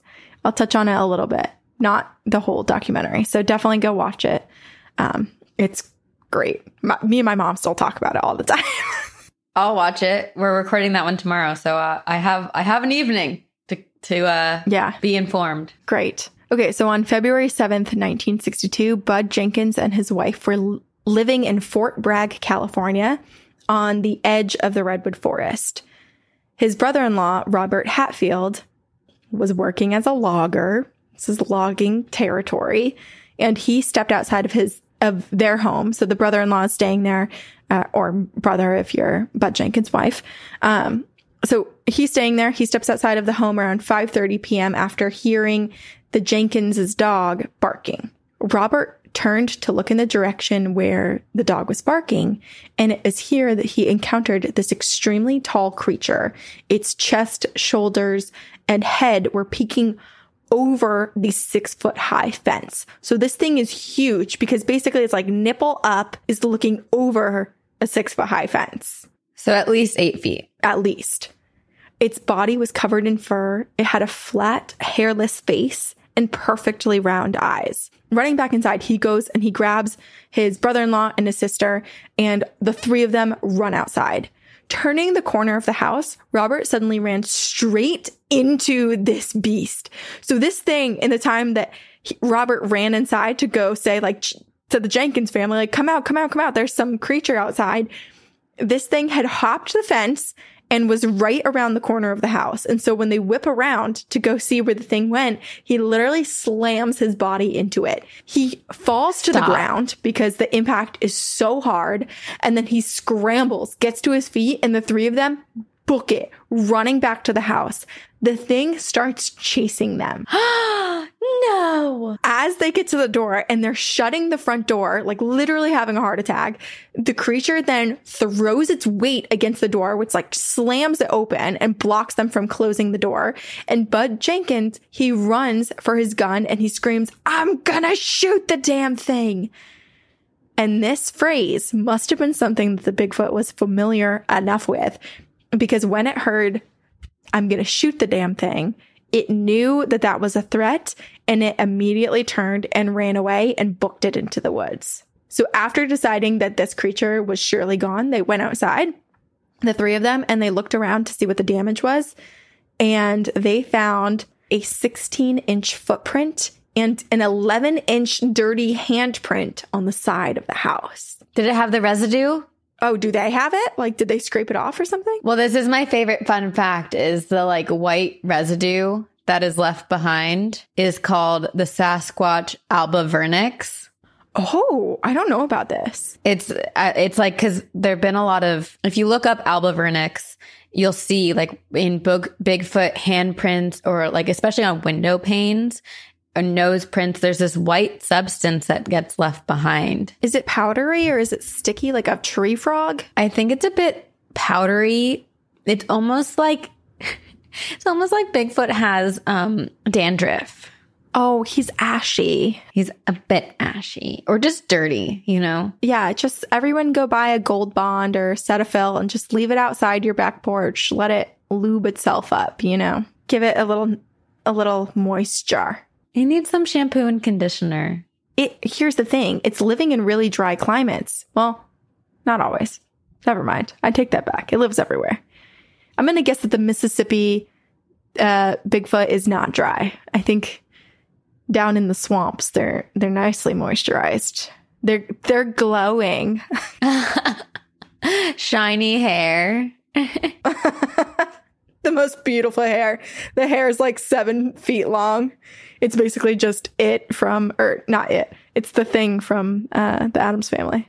They're like the new Garnier Fructis uh, hair commercial. They do the this thing where it shows all the Yeah. shine of the hair, The fan blowing it in the wind.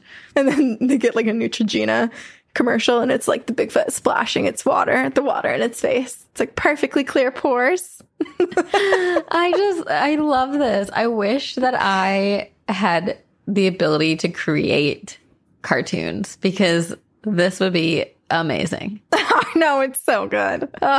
Okay, so this encounter that Bud Jenkins and his wife and his brother-in-law had, this is one of the more famous reports of a Bigfoot, given that it was a group sighting at the time, um, and the close proximity to the animal that they had, and the attack, and the physical evidence that was left behind. Uh, but there were so many more sightings that were occurring all over North America at this time, primarily in the Northwest region where loggers, campers, hikers, and outdoorsmen encountered these encountered these giant hairy wild men. As populations grew and neighborhoods and homes started to push further and further and further into the woods, it was clear that these areas were the habitat of this unknown giant creature. That Bigfoots lived there. And this was nothing new. So now I'm going to go back in time with you and we're going to be pre 1800s and we're going to look at what the indigenous people had experienced, what they were saying was in the area, because these are the people who spent the most amount of time on the land before all the European settlers. And so they know what's up. Okay, so to start, we know that in Nepal, they believe there was this wild man, bear, snow man that lived in the Himalayan mountains. In the Himalayan system, there is also the Barun Valley, and this is a microclimate. This is a microclimate that has a lot of rain and dense jungle, and very few humans have ever really gone in it. Like nobody lives there. And the last king of Nepal said, quote, if you want to go to the wildest place where the Yeti might be, it is Barun.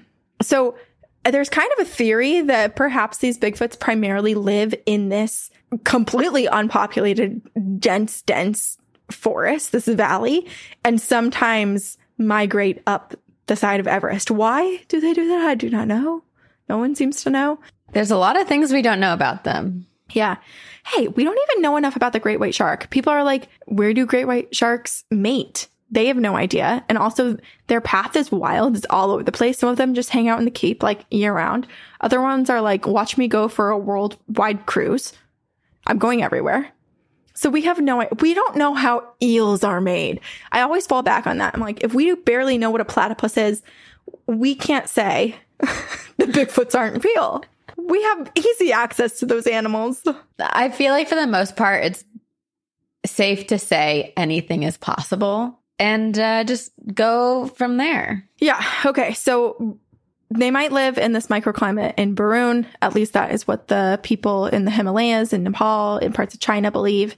And so the people of the Himalayan mountains think that there is this large hairy man like beast who could adapt both to a humid climate and to an extremely cold and dry and lack of oxygen uh, area, which is one of the world's most dangerous mountains, Mount Everest. So clearly, these things are extremely adaptable, and it doesn't matter the temperature, the space, the humidity levels, anything like that, because they will live there, they will traverse it, they will make it home. In North America, many of the indigenous cultures had tales of a mysterious hair covered creature living in the forest, primarily in the Pacific Northwest. Um, on the Tule River Indian Reservation, the Yokut tribe painted a group of hairy beings together, appearing to be a family. And this site is now referred to as Painted Rock. And these petroglyphs that were found from the Tule people or from the Yokut tribe 500 to 1000 years ago. Wait, what? I'm, this sentence is all fucked up. Let me re this whole thing. Okay. On the Tule River Indian Reservation, there's a site called Painted Rock, which is where they found petroglyphs that are believed to be 500 to 1,000 years old. And these petroglyphs are believed to have been painted by the Yokut tribe, and they depict a group of hairy beings together, appearing to be a family. a Bigfoot family? A Bigfoot family. Let me show you a picture. Put this in the YouTube as well.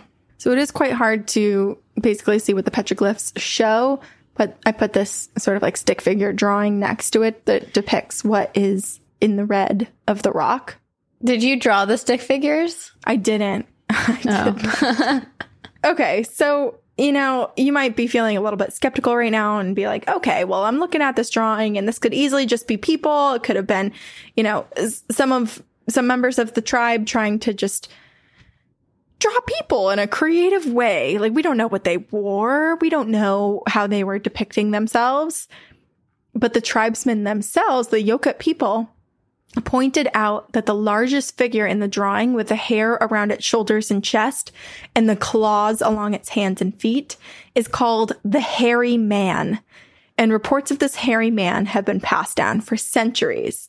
Many people still encounter the hairy man on the reservation and along the river. In the lower mainland region of British Columbia, the Chehalis people tell stories of Saskets, which roughly translated to hairy man. So it's funny because they all call them the hairy man. Pretty much every single language says the hairy man. Wow. Which makes me wonder if this is kind of like an alien conspiracy that's coming to me. You know how one of the conspiracies is that like aliens at one time spoke to people and that's what we depict as like gods or our belief of gods comes from alien interactions thousands of years ago. This almost makes me wonder if at one point Bigfoots did communicate with people and introduce themselves as hairy man since everyone seems to call them hairy man. Or is it just that they are literally looking like a hairy man and so it's just what everyone calls them? I kind of feel like it's because they're all hairy men looking. Like, like that's almost like saying, I can't imagine that Bigfoot themselves call themselves Bigfoot or Hairy Man, right? Like, it's too on the nose. It's just odd that no one calls them like the beast or something. It's just, it's too on the nose. It's just, yeah, I guess, you, you know, you call them as you see them. You name things exactly as they appear. And this was a hairy man. So the Chehalis people of British Columbia call this creature Saskets. Saskets, or hairy man, is how we got the word Sasquatch. So it's kind of a rough, anglicized version of Saskets. So we got Abominable Snowman from a butchered translation in Nepal. And then we get Sasquatch from Saskets from the Chehalis people of British Columbia. Gotcha. They do not think that Sasquatch is an ordinary animal.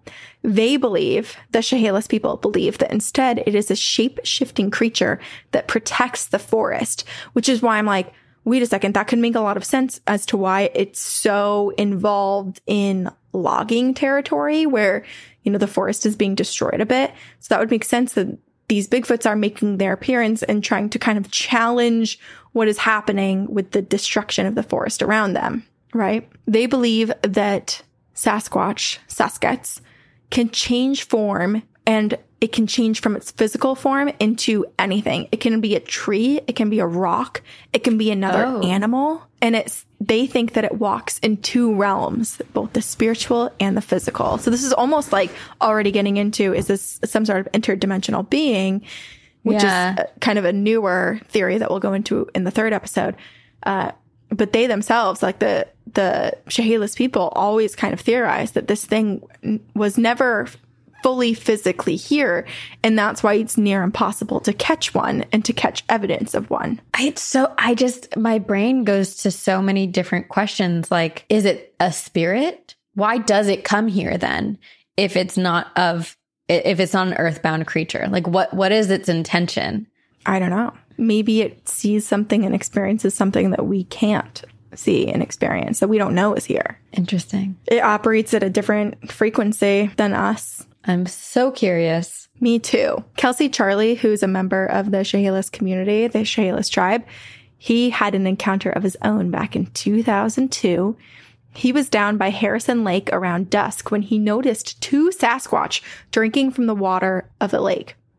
He said that this encounter, you know, you would think that after hearing all the stories, you'd it would be so fascinating. But he said he was so scared and made the hair, his hair stand up on end. And he was so afraid to tell people too what he had seen, even though Sasquatch is such a big part of their community because he was like, you know, despite the cultural beliefs and how many neighbors and, and grandparents and relatives and stuff talk about Sasquatch and have stories of their own. He's like, it feels very different to have a firsthand account. And you never really know. He, he basically was like, I, I was fearful of what people would think.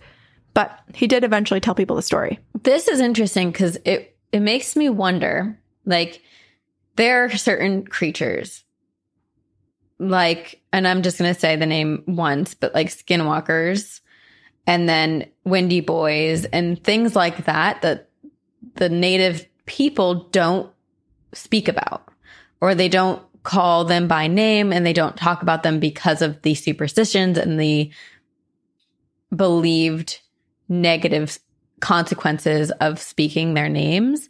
So why then like what is it about Bigfoot that that is like very public? Like why why Bigfoot? Yeah. So I guess for the Chehalis people specifically, it's because they believe seeing Bigfoot is actually a good sign. They think that it's a blessing that if you're able to see Bigfoot, hear Bigfoot, see footprints, it's some type of good it's some type of good fortune. And it basically is telling you that luck is going to come your way um, because he's making you be able to see and experience him. And it's kind of like a sign that you should continue to live by the rules and continue doing what you're doing and goodness will come. So they have yeah they have an interesting relationship with sasquatch because they basically feel like they have this agreement with the Saskets Sasquatch, this unspoken agreement, and that they live in harmony with them and they respect the land. And actually, every year, the West Coast First Nations they gather for Sasquatch Days Festival. So they have this whole festival where they celebrate Sasquatch. They dress up in Sasquatch attire. They have Can we go? Sasquatch dances, they have canoe races, they have salmon barbecues. It's so great. And actually, wait, I pulled a historical photo from the first ever Sasquatch Days Festival. And this is actually, I'll give uh, credit to Kelsey Charlie because he is very involved in the community and doing a lot of interviews about their traditions, the ones that he's allowed to share. And so he had published this photo. Oh wow. Yeah, it's so cool. But you know what else is interesting? So Kelsey Charlie, even though he grew up as part of this community and had heard a bunch of stories, and you know, there's the there's quite literally a Sasquatch festival every year. It is mm-hmm. interesting that he was fearful of telling people about his story because it almost makes me think that there's probably a lot of people in modern day that don't necessarily even in their own community believe the stories they're being told they think it's lore you know it's part of their culture Yeah. and so it probably was extremely startling to maybe believe that these are all just kind of fables they're like fun stories that are passed down and Right. ingrained in who they are as a It's like Krampus and things like that. yeah and then to actually witness the creature, not one, but two. And be like, oh, it's real. Yeah, then you think back to all of the other stories that are part of your indigenous group's beliefs, and then you're like, oh my gosh, are those creatures real? You can even say that about the paranormal, right? Like there are so many people, who, like everyone in the world has heard a ghost story eh, or knows that like the existence of ghosts is, is a possibility, whether they believe it or not. So when they actually have an experience, it does make them question their entire reality because it's like, I've heard all of these before. I didn't believe in it. And now here I am confronted with this. What, who am I? exactly.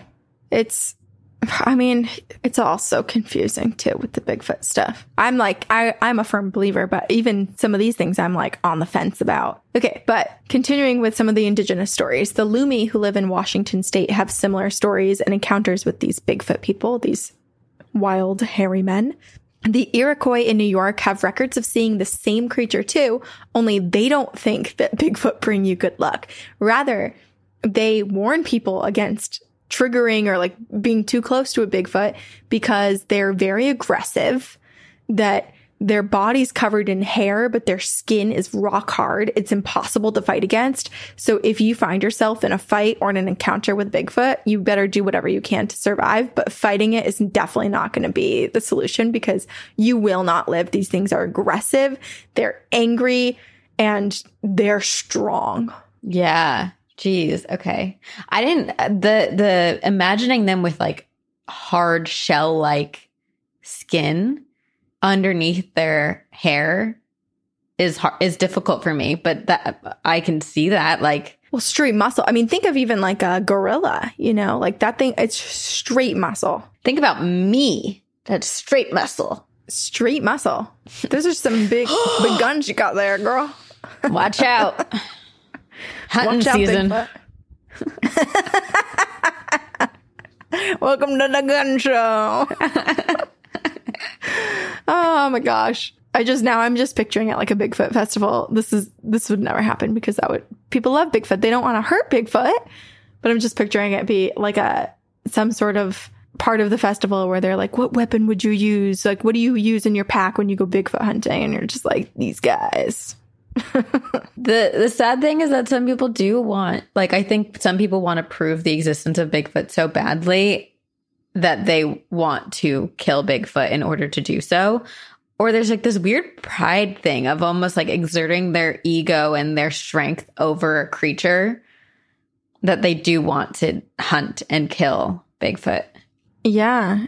It's like trophy hunting. There's so much wrong with trophy hunting too, because a lot of the times there are these animals that are basically corralled for these people to come just easily shoot. And so there's like also nothing impressive about killing that animal. You didn't track them alone. You didn't like do all of these things even. You basically showed up to a field where this animal was put in and then you get to just shoot it. It's sad. So Bigfoot researchers have questioned whether certain indigenous carvings like masks and various creatures depicted on totem poles and other cultural artifacts can be attributed to being this sort of Sasquatch creature or a depiction of them. Um, however, like I was saying in the beginning, there is this sort of crossover sometimes and separation between is Bigfoot both an entity and also a creature, or is there a creature that is Bigfoot and then separately there's an entity that's similar to it? And a lot of the depictions that people have theorized could be a Bigfoot mask or a Bigfoot shown in a totem pole are thought actually to be or are basically told by the indigenous groups that no, this is the spirit of someone or, or like an entity that lives in the forest and attracts other spirits. And it's like, you know, the people, the person who drowned on a boat or in a river that helps people pass on. So two very different behaviors, but the depictions of both of these creatures in artwork is sometimes confusing because they do look somewhat similar without added context. Um, which I feel provides even more credence that there are Bigfoots because so many of the indigenous communities across the globe have centuries old stories about them and have an understanding of what they are. So if someone was like, is this a Bigfoot? They'd be like, or is this a Sasquatch? They'd be like, well, that's not a Sasquatch, but I'll tell you about Sasquatch. Yeah. So there are still just as many stories, even if They're not always depicted in the artwork. Interesting. So, from all these sightings and stories, we know that Bigfoot, Sasquatch, Abominable Snowman, Yeti, Yowie, so many other Hockomock Swamp Monster. Filthy snowman, hairy man. Yeah, so many, so many names, so many monikers for it. It is a large bipedal creature covered in fur, which is often a dark brown or black, sometimes white. It usually stands about eight feet tall, but some accounts have reported the creature to be up to 15 feet in height. It's estimated to weigh around 800 pounds. Its footprints measure up to 24 inches long and 8 inches wide. I think more than that. I think there's some reports that say like 12 inches wide too. Uh, Its hands and its feet appeared to be quite ape like, and researchers have found distinct dermal planes across the feet similar to apes in some of the castings that are done that are clearly not just like a wooden carving of a foot being printed into the ground. So there does seem to be like particular ridges and and a movement with the skin that seems to be similar across some of the castings of the feet, which kind of go again and like try to, it's more evidence towards proving that this creature is potentially real. The creature's eyes are said to be quite round. A lot of people say it's almost like an owl, like they're so round. And sometimes they report that they glow red or yellow. Which we've heard a lot of camping stories where people see like a creature at night in the woods with red or yellow eyes. Yeah, and what what's interesting too is I was reading that people were like, well, it definitely couldn't be a bear or a gorilla or something like that because it's something with like bear- bears and gorillas that their eyes don't reflect that color in night or like with a light or something like that. And so it wouldn't be one of those creatures. I don't know. There's there's so much out there to prove and disprove the exist- existence of Bigfoot. But so they're mostly seen at night. They're believed to be nocturnal and are usually spotted alone, and they try their best to avoid humans, although this is not always true because sometimes they do encounter humans, attack them, uh, provoke them, or stalk their camps and homes. Bigfoot will shriek, howl, growl, and scream so loudly it echoes through the entire forest, and it's known to respond via knocking, wood knocking. So, this is where it will knock on trees in response to people or as a form of communication, potentially with other Bigfoots. Um, it is incredibly strong. It has been seen numerous times throwing boulders and ripping trees completely out of the ground.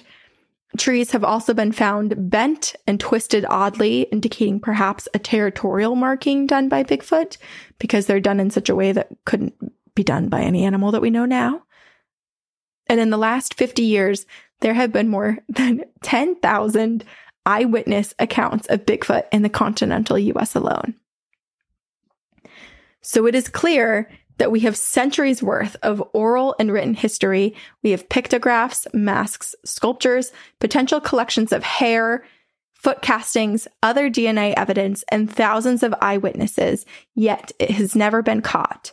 But we may be close to finally having proof of Bigfoot's existence, for we are now in the digital era where everyone has a phone on them, and we're getting another type of evidence video evidence. Are these videos authentic? Are they faked?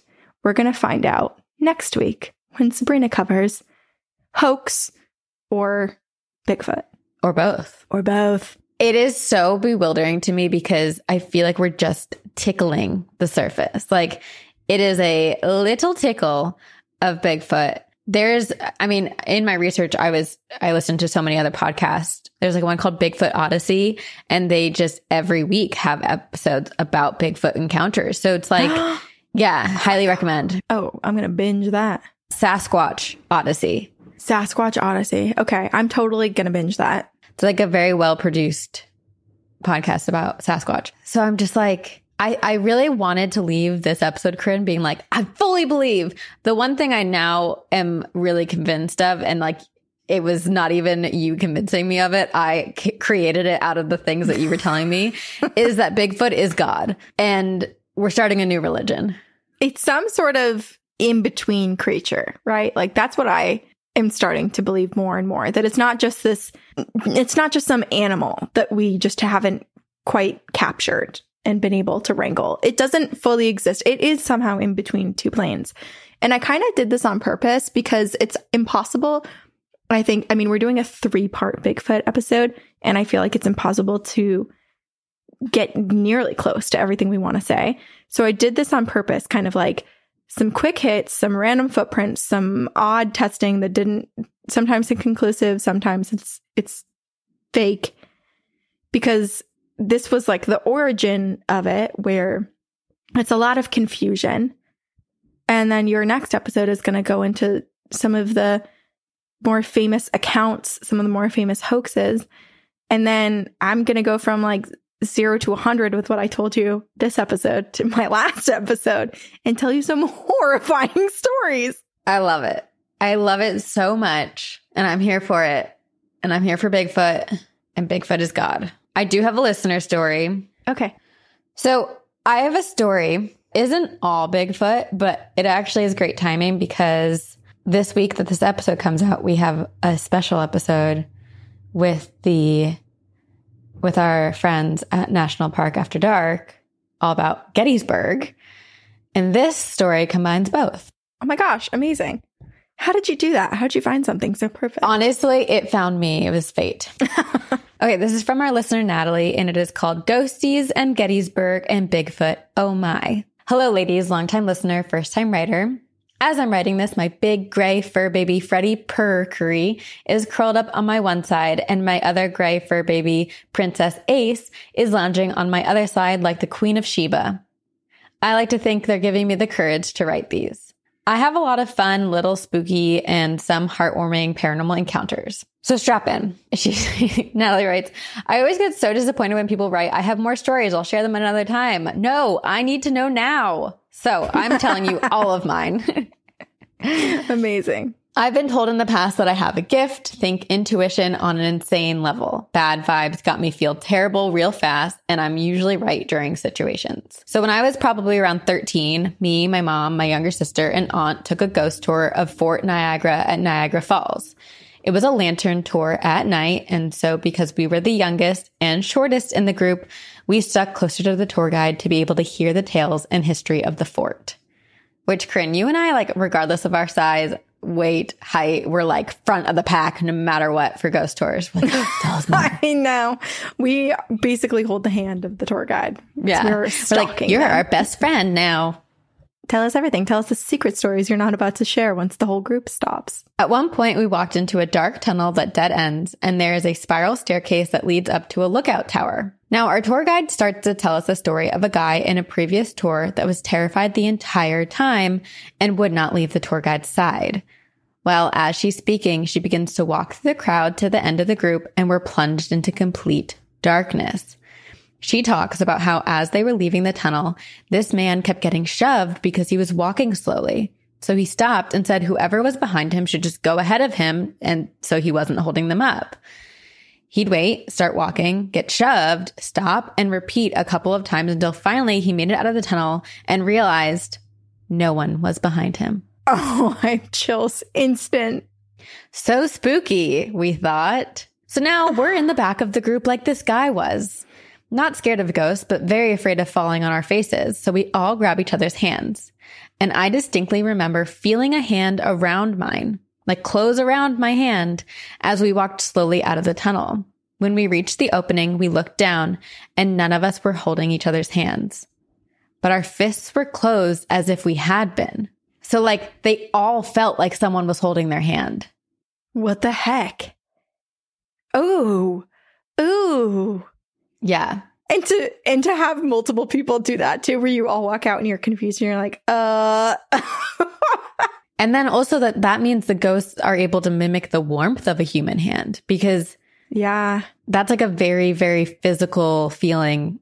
The warmth and also the the like density of it, right? Like it's a solid hand. It's not just a tingling feeling or wind. Okay, story number two. My boyfriend, now husband, and I took a weekend anniversary trip to an adorable bed and breakfast in Gettysburg. We checked in, toured the town, took a tour of the battlegrounds, and finally moved onto a ghost tour. Now, this ghost tour basically split you up into small groups, gave you a bunch of equipment, and sent you off on your own through a building. So it's my boyfriend and I, and another couple we didn't know. We're in one room, and from my mid thigh to my left foot, I suddenly get very cold. They scanned me with a laser thermometer and my leg was colder than the rest of my body. So with the dowsing rods, they asked if whoever was hugging my leg could point the rods in the direction it wanted us to go. And it did. I followed the direction until it took me to an employees only door of the museum. I told the entity that I couldn't go in there because it wasn't part, because I wasn't part of the staff and the cold sensation just disappeared. We carried on into a few other rooms with no contact until we came into a room where the ghost said the ladies in the room were pretty. Oh, you cheeky ghosts. What a lovely compliment. I know. The other woman in our group said, Well, if you want to hang out with us, with us, you can. To which I quickly said out loud, No, not us. Please stay here. Please do not follow us. I guess the ghost didn't ah. take too kindly to that. And for the rest of the night, the end of the tour, drinks at the bar, walking back in the snow, I felt like there was someone there watching me. Even as we washed up and got into bed and turned the lights off, I barely slept and felt so uncomfortable. I woke up early and that feeling was still there. I washed my face and tried to shake it off like I was just being paranoid. And I stepped into the shower, which was a beautiful clawfoot tub shower with a curtain that wrapped all the way around. I love that. That's a dream. Me too. But as I'm in there washing my hair, I get this nauseating feeling that if I turned around, I would see a man looking over the top of the curtain at me. I felt so violated. And at that moment, I said out loud, I did not give you permission to follow me. I don't want you here and I want you to go back to where you were before. Yeah, so creepy. Ew. Now it's way too pervy going from like pretty girls to peeking over a shower. And all of a sudden, that feeling disappeared. She said, even writing this now makes me feel sick. Before I moved to Georgia, I took a girls trip to Gettysburg with my sister and two best friends. I booked another ghost tour with the same company as before, but this time they took us to an old farmhouse that they'd just bought that was once a field hospital during the Battle of Gettysburg. They told us we were the first to tour this house, so they didn't know all the ins and outs of it yet. But they did warn us that some of the spirits were male doctors that did not like women. So we four women made a mental note to get out of whatever room didn't want us there ASAP. Downstairs rooms had no activity for us, but as soon as we went upstairs into those first bedroom, the fun started. I mean it. These ghosts were a hoot. Using the dowsing rods, we asked questions, and if it was a yes, the rods crossed. If it was a no, they remained still and parallel. Yes, there were around four ghosts. Yes, they were soldiers. Yes, they were all around 18. And yes, they knew they were dead. We all asked if they thought our clothing, short skirts, leggings, jeans were strange, and it crossed for yes. Though the spirit box, a word came through. The word was like. Like they liked it. Me like. Me like. Until that point, it had only been cycling through the white noise, and so that made us laugh. I suddenly felt what I thought was a hand pat my butt, and I jumped across the room before saying, Did you touch my butt? What the heck? Yes, came through the box, and we burst out laughing again. In between me scolding a seemingly empty room that you can't just touch butts without consent. They're laughing, they're having a good time, but we wanted others to experience it too, so we said goodbye and moved up to the attic. This room no, no, no, no, no. Big nope. It was a wide open room with four small crawl space doors that were so dark. They were open. The doorways were dark, darker than dark. We were just standing in the middle and I kept wanting to look at a certain crawl space door like I was being urged or told to, but I was overcome with this nausea and fear that if I did, I'd see something crawling out of it. I quickly informed my friends of what I was feeling and they all felt the same thing. We booked it out of the attic so fast and went into another bedroom. But we weren't in there for long either because we ran into a doctor with a mean and sexist attitude. Every room we went into, we asked if it was okay for us to stay. This was the only room where the immediate answer came through the spirit box saying no. So we said bye, thank you, sorry, and off to the fun ghost bedroom we went. As soon as we walked back in there, all the heaviness heaviness that we had just experienced was lifted. The air was calm, light, even happy. We immediately fell into chatting again and we said, we just came from the next bedroom and wow, he was. And we were cut off by the spirit box ghost saying, we know. Oh, my God. Here I was thinking all the spirits were a little too gross and pervy, but I like that they're like, ugh, yeah, that guy. We don't like that. We We, don't mingle with him. No. Like the Yeah. ghosts all have their own reputation with each other. Uh, as our tour came to a close, they told everyone to come out. My sister and I were the last to leave. And as we were heading down the stairs, the ghost pucks chimed one last time, don't go. It broke my heart, but we needed to say goodbye. Oh, that's so sad. But it was a wonderful experience. Now, time for Bigfoot. In Tennessee, there is a yearly Bigfoot and folk music festival around where there had been many Bigfoot sightings. My friend and I went one weekend, and that evening there was a Bigfoot walk. Four tour guides broke us into groups of around 10 or so, and we took off in the woods through a hiking trail. We all had headlamps on, but the lights were set to red so our pupils could stay dilated in the darkness. So we could still see where we were going and also see in the darkness. At one point, our guide stopped us and told us a way he would communicate with these creatures is through knocking on trees. So he would knock, and occasionally he'd get one that mimicked his response. So we radioed the other group, telling them that we were going to knock so that they didn't. And we waited a few minutes and then continued on. A few minutes later, we heard the same pattern of knocks coming from the woods. We all froze and radioed the other groups. None of them had knocked, but they heard it too. We kept oh walking and we were walking beside a river. We stopped to chill and get ready to turn around when all of a sudden the hairs on the back of my neck stood up. My heart started racing like adrenaline was kicking in, and I had to hold my friend's hand to stay calm. It was like all my instinctual red flags were screaming at me to run because behind us, I heard a distinct grunt, almost a growl. Was it a wild boar, some other animal? Could it have been Bigfoot? I have no idea, but I wish I did.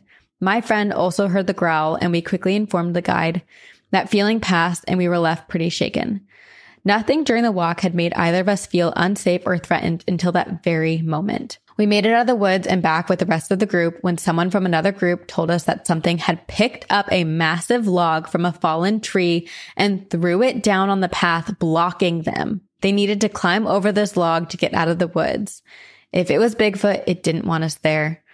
Also, there's a Bigfoot museum close to where I live, so come on over. Okay, see, there's so much strength with the Bigfoot. It's always the same. Like I have yet to hear a Bigfoot experience that has some really, really strange piece of evidence that's different from all the rest. Like all of the Bigfoot encounters have the knocking, have the the force of strength exhibited somehow. And so this is, yeah, this is totally a Bigfoot encounter. But how scary too that you see a giant tree put down on the on the ground and you're like, well, why is it trying to slow me down? Why doesn't it want me to easily exit if it's Right. if I'm in its territory? Right. Because it's like you've already come into my territory. Now I'm going to block you and eat you, maybe.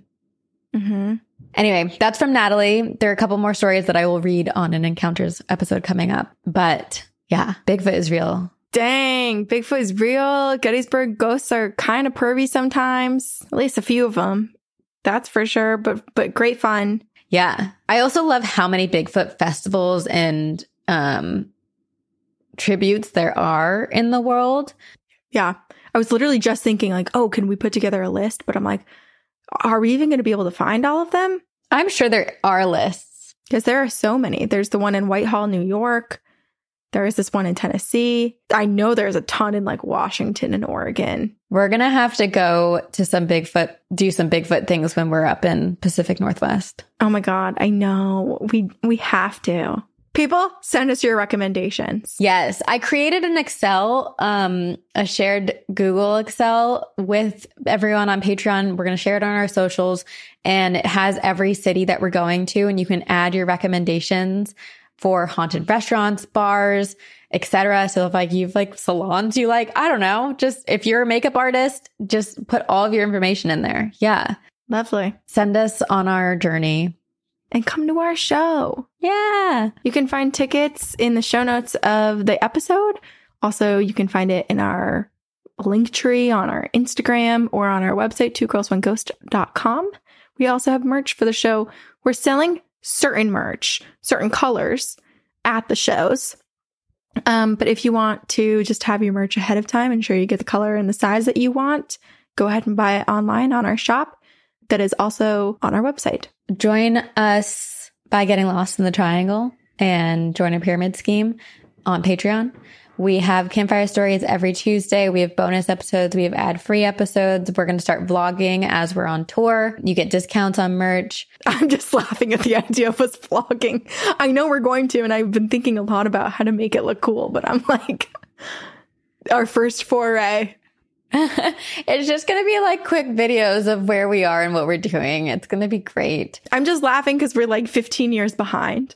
Like people have been doing this on YouTube for years. And this will be our first attempt. That's our first attempt. But um, watch us on YouTube, rate and review us on iTunes, tell your friends about us, and send us your ghost stories at two girls one ghost podcast at gmail.com. And thank you so much to Cristina, our editor, for editing our show. We're so grateful for all of the work that you do along with our team Loren and Avery, thanks for helping us. We're grateful for all of you. Yeah. Without you, we wouldn't be able to go on tour. So thank you. Thank you. And thanks to everyone who listens every single week and comes back and also allows us to go on tour. We love you. We're so grateful for you. And for some of you, we'll see you on this side at our shows. But for the rest of you, we will see you on the other side.